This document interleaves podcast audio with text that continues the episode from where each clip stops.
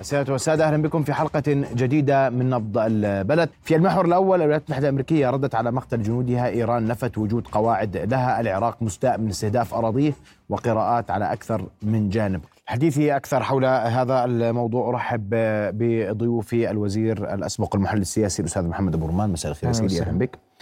ورحب أيضا بالدكتور غازي فيصل مدير المركز العراقي للدراسات الاستراتيجية. مساء الخير دكتور غازي. مساء الخير عليك وعلى ضيفك الكريم. أهلا بك سيدي. رؤيا بودكاست. دكتور محمد أبدأ منك وأسمع. رأيك واليوم كان في تساؤل واضح أن الضربة الأمريكية ما يحدث في المنطقة ما يحدث في الإقليم هل نحن أمام توسيع دائرة الصراع في المنطقة؟ مساء النور لك آه، ولضيفك. آه، أكيد هو الصراع توسع بشكل واضح وملموس ونحن ننتقل إلى مرحلة جديدة من الصراع. لكن السؤال الرئيسي محمد هل نحن أمام توسع تكتيكي أم استراتيجي للصراع؟ من الواضح أنه حتى الرد الأمريكي على القواعد اللي استهداف القواعد اللي ما يسمى المقاومة الإسلامية في العراق وسوريا وغالبا هي حزب الله العراقي وحلفائه هذا الرد كان رد مدروس وتكتيكي وكان هنالك كما أبلغ البيت الأبيض نفسه.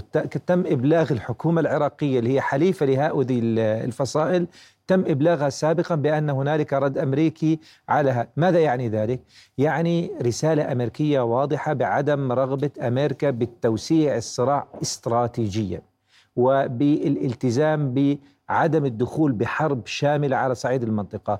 وردت إيران التحية بالمثل بالمناسبة للولايات المتحدة الأمريكية عندما أكدت أنه لا يوجد هنالك قتلى من ضمن الحرس الثوري الإيراني وأنه لا يوجد لها قواعد خارج إيران. وكان واضح تماما من السلوك الإيراني منذ بداية الأزمة أن إيران أيضا لا تسعى إلى الدخول والتورط مباشرة بالحرب.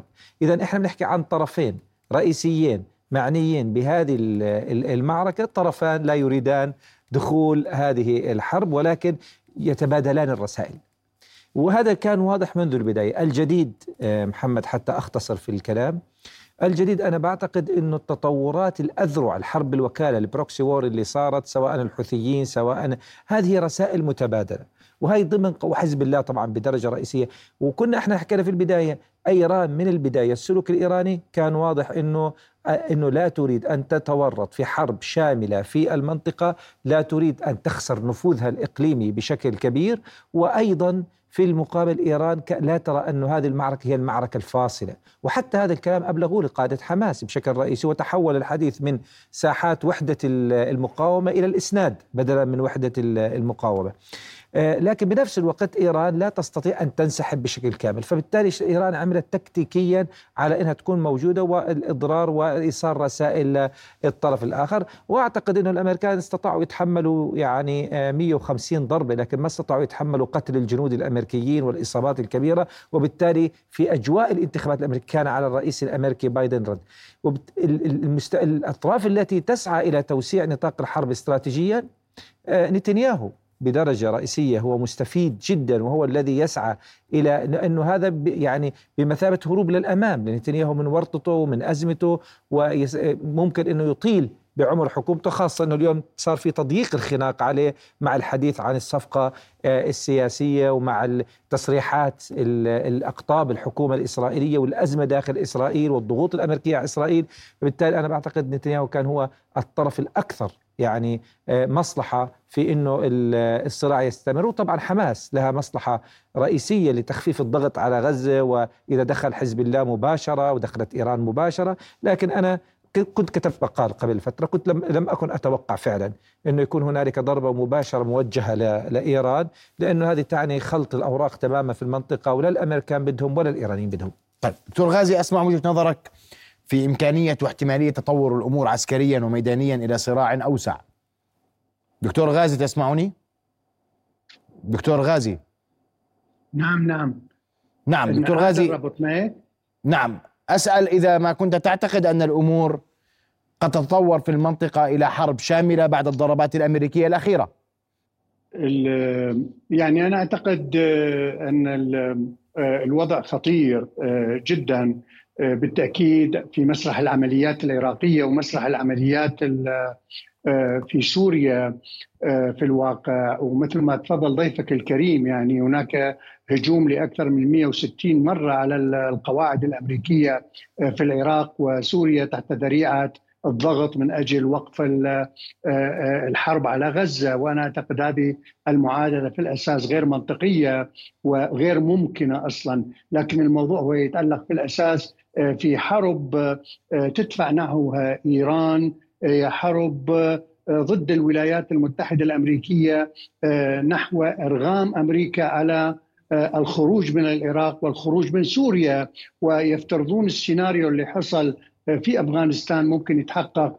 في العراق وسوريا. في نفس الوقت هم لا يدركون طبيعة المصالح الاستراتيجية المهمة بالنسبة للولايات المتحدة الأمريكية في الخليج العربي والشرق الأوسط حيث وجود أكثر من 45 قاعدة عسكرية أمريكية وأكثر من 60 إلى 80 ألف جندي أمريكي أمن الطاقة العالمي أمن الممرات أمن التجارة الدولية أمن البحار كل هذا يرتبط في قلب هذه المنطقة الحيوية في العالم. وطبقا لنظرية كارتن للأمن القومي الأمريكي في عام 1980 لتشير بوضوح أي تهديد للأمن في الخليج العربي. يعتبر تهديد للأمن القومي الأمريكي وعلى الولايات المتحدة الأمريكية أن تتدخل عسكريا من أجل ضمان أمن الولايات المتحدة الأمريكية، اذا الموضوع موضوع هذا يعني هذا الوجود الأمريكي في قلب الشرق الأوسط وفي العراق وفي الخليج العربي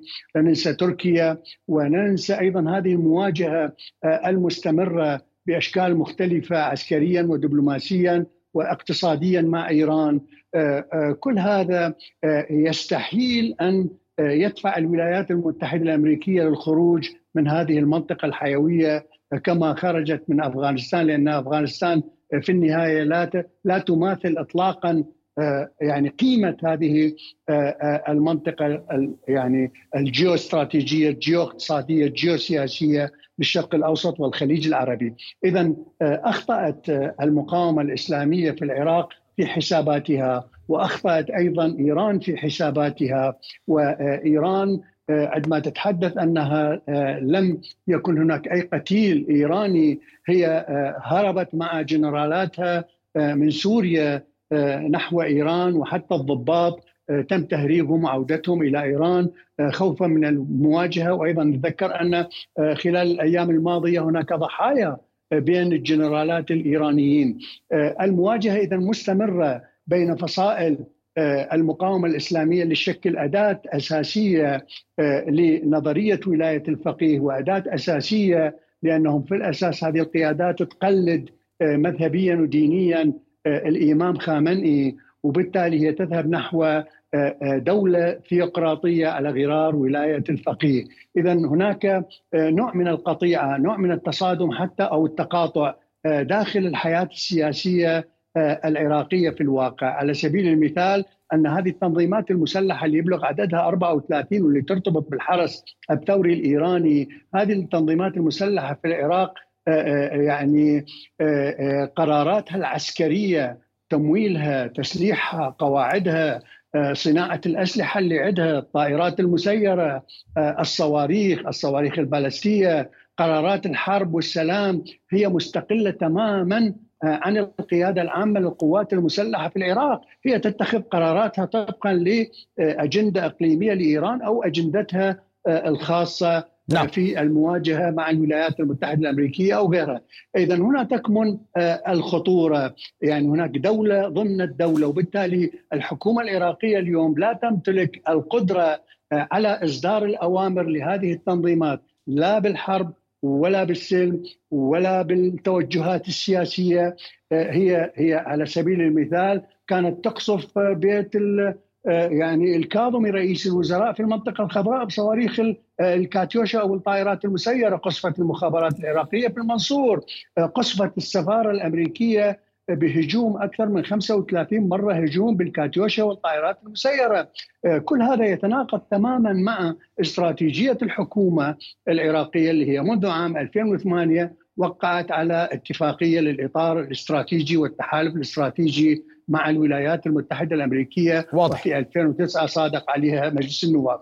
اذا هناك خلل في بنية وطبيعة الأوضاع في الواقع في العراق وفي سوريا اللي دفع إلى هذه الصدامات والى هذا الوضع الكارثي الأخير في قتل ثلاثة من الجنود الأمريكان اللي دفع الولايات المتحدة الأمريكية لشن هذه العمليات الضاربة أمس وهي التي ستستمر لأسابيع ولأيام نعم. وبالتالي أيضا ممكن يعني تستهدف مواقع استراتيجية مهمة للفصائل وقد تتسع دائرة هذه الحرب على صعيد المنطقة. مدير المركز العراقي للدراسات الاستراتيجية دكتور غازي فيصل أشكرك كل الشكر على وجودك معنا أعود لك دكتور محمد وأنا بس بدي أجي لجانب الأمريكي شوي حتى م. في في في موضوع هذا الرد لام البعض بايدن بأن أمر الرد كان واضحا ولا يتناسب مع حجم ما يحدث مع القوات الأمريكية في المنطقة. أه صحيح وأنا حكيت وهذا قد يكون دافعا للمزيد. أه أنا بعتقد إنه الرئيس بايدن ما الهدف الرئيسي منذ 7 أكتوبر إلى الآن والولايات المتحدة الأمريكية تعيد ترديد نفس ال ال ال النغمة أننا لا نريد توسيع نطاق الحرب.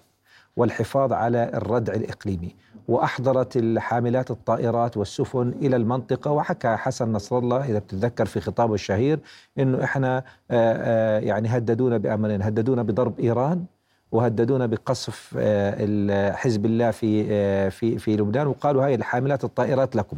فالأمريكان كان هدفهم الردع منذ البداية. ما بدهم يوسعوا نطاق الحرب لأنه هنالك اتضحت بشكل كبير وواضح خلال الفترة الأخيرة الخلافات الكبيرة بين إدارة بايدن ونتنياهو. هناك يعني الأمور يعني تكاد تصل إلى مرحلة كسر العظم بين الطرفين، يعني هناك نتنياهو وضع في في في في المأزق، فبايدن يعرف تماما اليوم اذا انفتحت هذه الجبهات كلها راح تصير الحسابات مختلفة تماما، حتدخل في حرب إقليمية من منظور المصلحة الأمريكية ما ما مصلحة أمريكا بالدخول في الحرب الإقليمية في المرحلة الحالية، لا أعتقد إنه بايدن عنده أجندة حرب إقليمية. لو كان ترامب اللي هو رئيس الولايات المتحدة. أنا بعتقد ما كانت الحسابات ستكون مختلفة. في الوقت نفسه إيران منذ البداية كان واضح أنه قتل سليماني ولم تقم. إيران برد حقيقي وكان يعني الرد رد يعني شكلي وليس واقعي. وبالتالي هناك كل طرف له له حساباته محمد وكل طرف له أوراق قوة وأوراق ضعف. يعني أنا بعتقد إيران أوراق قوتها هي نفوذها الإقليمي مثل ما تفضل الدكتور. إيران عندها أوراق نفوذ إقليمي عندها حركات في سوريا عندها حركات في العراق بتقوم عملية مشاغلة للأمريكا. والأمريكان عندهم نقاط قوة إنه إن عندهم قدرات صاروخية وجوية ضاربة وعندهم حلفائهم وإذا ضربت إيران المعادلة تختلف تماما في هذه المنطقة، هل أمريكا تريد أن تصل إلى هذه المرحلة؟ إلى الآن لا أعتقد أمريكا معنية أن تصل إلى ولا مصلحة أمريكا معنية أن تصل إلى ولكن النقطة اللي حكيناها منذ البداية الأطراف كلها تسير على الحافة، يعني أنت ماشي على الحافة والتراكم في العمليات زي مثلا جنوب لبنان وإسرائيل. الآن كله ضمن قواعد الاشتباك ضمن قواعد الاشتباك. صار في تغير في النسق هون أو هناك ممكن تنعكس الأمور. هون اللي إحنا بنسميها ال tipping point نقطة تحول نوعية نتيجة تراكم أعمال كمية. فالعملية التور تبع اللي استهدفوه في, في الأردن في شمال شرق الأردن بالنسبة للقوات ما يسمى الفصائل المقاومة العراق والسورية ما كان التوقع أنه راح تكون النتائج مثل هذه. ولذلك نفس حزب الله طلعوا قالوا إحنا علقنا عملياتنا وما راح نساوي حتى يتجنبوا رد الفعل الأمريكي بأوامر إيرانية.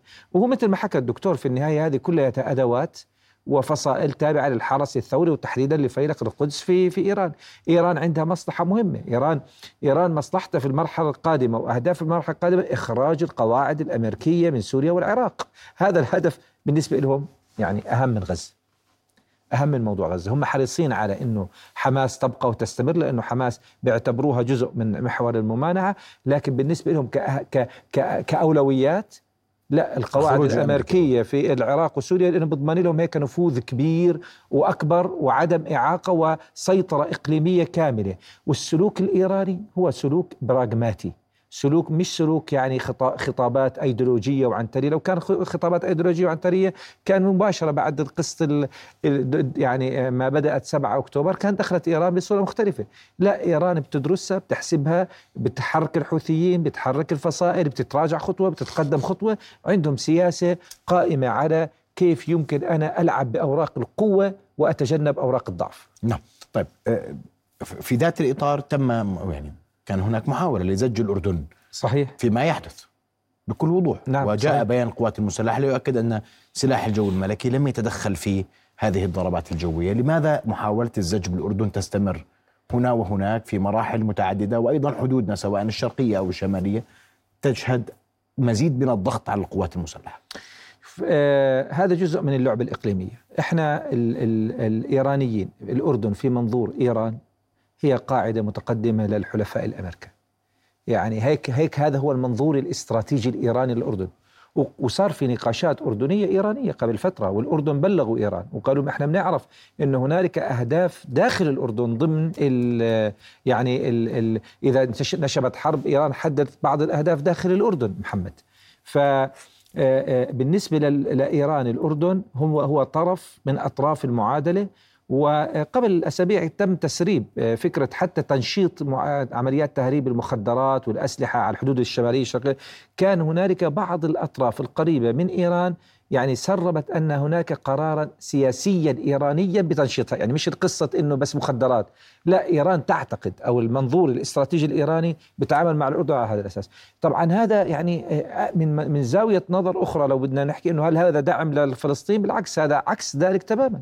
لأنه أنت اليوم أربكت الموقف الأردني، الموقف الأردني كان أكثر موقف آه، تصاعدي دبلوماسيا في مواجهة إسرائيل، الموقف الأردني كان الأكثر شراسة، الأردن كان له دور في قرار مجلس الجمعية العامه عفوا الأمم المتحدة، الأردن كان لاعب رئيسي في قرار القمة العربية الإسلامية اللي ادان إسرائيل، الأردن بالنسبة لإسرائيل أزعجهم دبلوماسيا كثيرا وأدخل مساعدات بشكل مختلف ودخل بشكل كبير، فأنت الآن بدل ما أنه الأردن يكون يعني موجه بكل قوته بكل اهتماماته باتجاه غزة، أنت إجيت أشغلته في هذه القضية، ضربت قواعد عسكرية أمريكية في شمال شرق الأردن موجودة لقضية أمن الحدود من داعش والمخدرات، وبالتالي أنت حطيت الأردن في موقف آه، مرتبك أو مربك بشكل كبير. لكن يعني أنا بعتقد إنه آه، إن شاء الله إنه نتجاوز هذه المرحلة. ومثل ما حكيت كان في محاولات تسريب أخبار من الول ستريت جورنال ومن غيرها إنه هنالك سلاح الجو الأردني دخل وشارك في العمليات.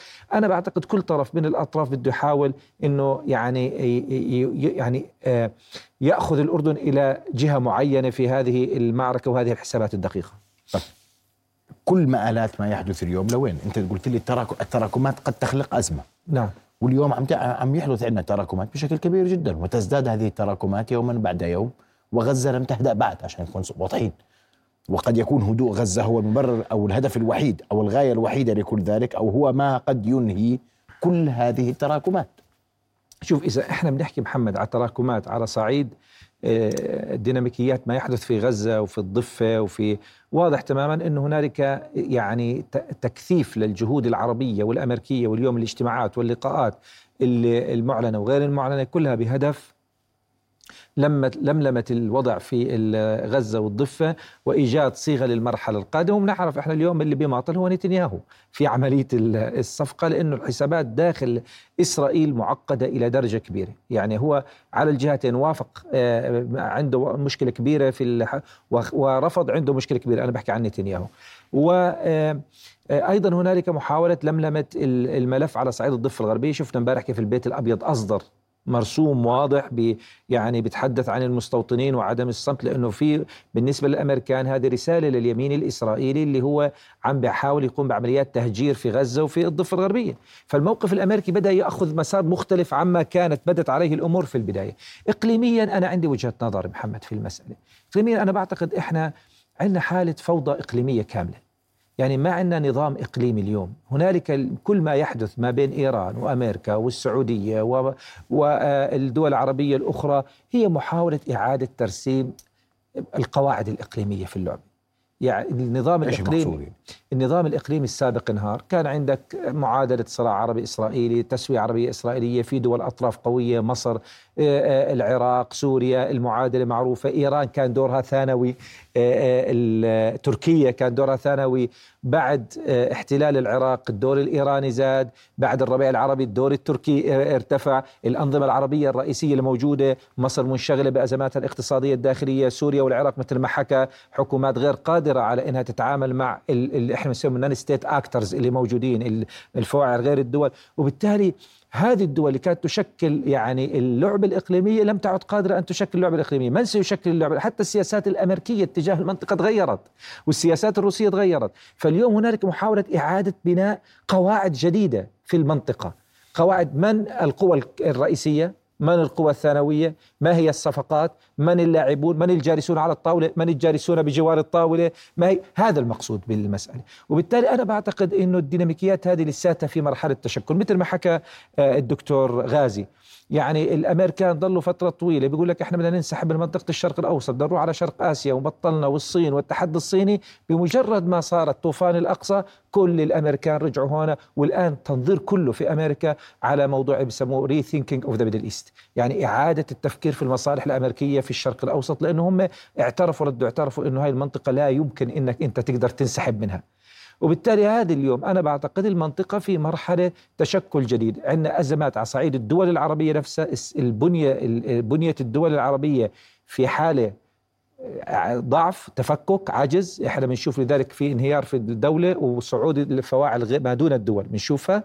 والأمر الثاني النظام الإقليمي كله في مرحلة من الحراك غير المسبوق. إيران مرة بتعقد صفقة مع الأمريكان ب 2015 مع أوباما برد بيجي ترامب بيجمد الصفقة برد بيجي بايدن بيرجع بيحيي الصفقة. السعودية بتدخل في أزمة مع الأمريكان والآن ال ال كل التنظير الأمريكي أنه لابد من عقد صفقة وتوحيد الجهود مع السعودية. والآن ال big prize اللي بيحاولوا يغروا نتنياهو فيه اللي هي السعودية. إنه بندخل لك السعودية بنطبع مع السعودية وبالتالي وبالتالي هذا الحراك هذه هي محاولة إيجاد قواعد جديدة صيغ جديدة للمنطقة لأنه المنطقة بلا صيغه الآن. طب إحنا إحنا من كل هاي المعادلة وين؟ كأردن. هذا السؤال المهم. الأردن بالنسبة لنا عندنا مسألتين مهمات جدا مرتبطات بما يحدث. المسألة الأولى الأمن القومي أو الوطني الأردني. وهو آه، اليوم آه، بيواجه تحديات غير مسبوقة على صعيد اليمين الإسرائيلي وعلى صعيد الحدود الشمالية وبالتالي لازم نتعامل مع هاي التحديات بطريقة مختلفة آه، thinking out of the box وبحاجة أنه التفكير بشكل مختلف في الضفة الغربية تحديدا وما يحدث في غزة يؤثر بشكل أو بآخر. اليوم كل الحديث عن سيناريوهات عدم التهجير أو تراجع إسرائيل عن التهجير ورفض الأمريكان للتهجير كلها يعني كلها حديث جدل إعلامي. لكن على أرض الواقع عندك مليون واحد تم تهجيرهم في غزة باتجاه رفح والمناطق الجنوبية. فأنا ما عندي كأردن ضمانات اليوم من هذا. الأمر الثاني المهم بالنسبة إلى للإطار الأردني الدور الإقليمي الأردني في المرحلة القادمة. هل سنجلس على الطاولة ولا رح نجلس تحت الطاولة؟ ولا رح نجلس بالغرفة ولا برا الغرفة ولا حنكون إحنا على الطاولة ضمن الصفقة اللي رح تصير. فأنا بعتقد الأردن كمان معني أنه يقرأ الأوراق هذه ويحدد مصادر القوة ومصادر الضعف وكيف تفكر الأطراف المختلفة حولنا بالمرحلة القادمة. نعم. أشكرك كل الشكر دكتور محمد أبو رمان الوزير الأسبق والمحلل السياسي على وجودك معنا شكرا. شكرا جزيلا لك. رؤيا بودكاست.